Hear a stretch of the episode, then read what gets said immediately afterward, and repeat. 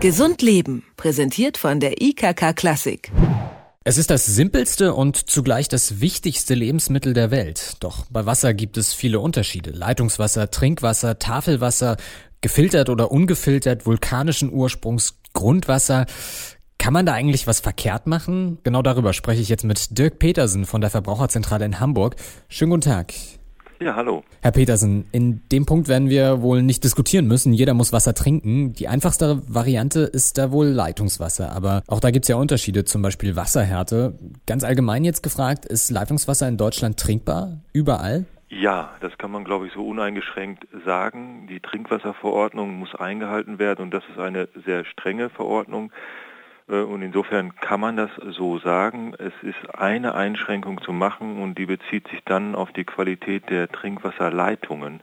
Weil wenn diese beispielsweise aus Blei bestehen, dann ist leider nicht mehr sicherzustellen, dass der Bleigehalt so ist, dass das Wasser auch genießbar ist. Ab wann kommen denn Wasserfilter ins Spiel?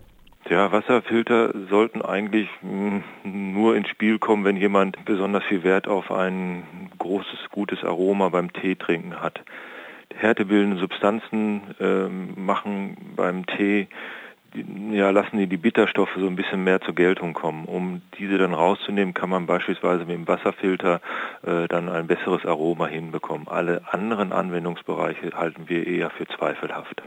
Was wird denn da überhaupt gefiltert? Ja, das muss man schon sehen, welchen äh, Filter man hat. Die äh, bieten ja die unterschiedlichsten Dinge an. Also jetzt habe ich die härtebildenden Substanzen Calcium, Magnesium angesprochen. Die werden teilweise von Filtern, Tischfilter zum Beispiel, äh, zurückgehalten. Andere äh, sprechen davon, dass sie Chlor, aber auch äh, Pestizide zurückhalten. Wiederum andere sagen, dass da Medikamentenrückstände zurückgehalten werden.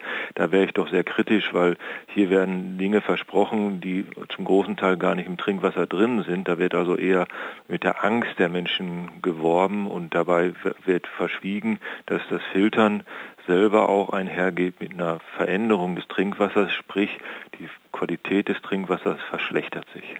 Solche Wasserfilter stehen ja immer wieder eigentlich im Verruf. Die sollen regelrechte Keimschleudern sein. Generell filtern, lohnt sich das? Also wir raten generell vom Filtern des Trinkwassers ab.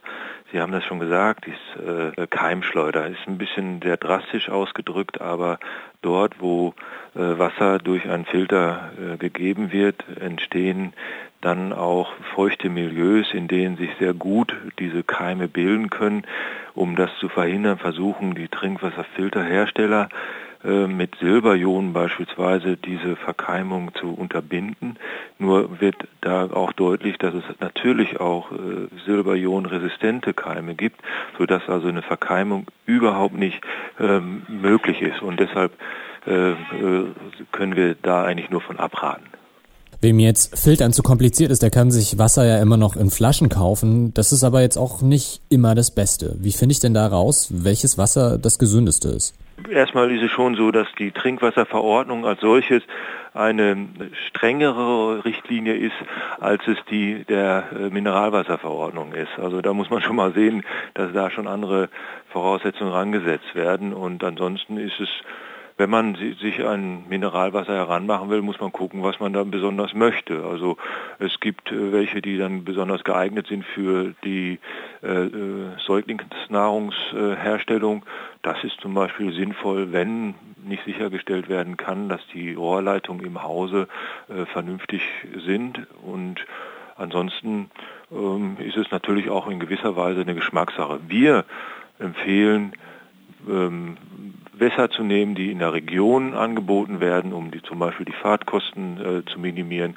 Und darüber hinaus ist natürlich auch eine Glasflasche dann auch bevor, zu bevorzugen, weil diese Substanzen, die gegebenenfalls von einer Kunststoffflasche an das Wasser abgegeben werden können, stehen ja auch immer in der Diskussion und das kann man mit einer äh, schönen Glasflasche dann auch verhindern. Aber da muss äh, sichergestellt werden, dass das Wasser dann auch aus der Region kommt. Mit der Entfernung des Abfüllortes steigt natürlich auch die Umweltbelastung.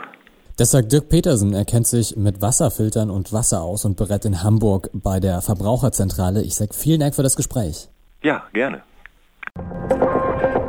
Gesund Leben, präsentiert von der IKK Klassik, gibt es auch zum Nachhören als Podcast.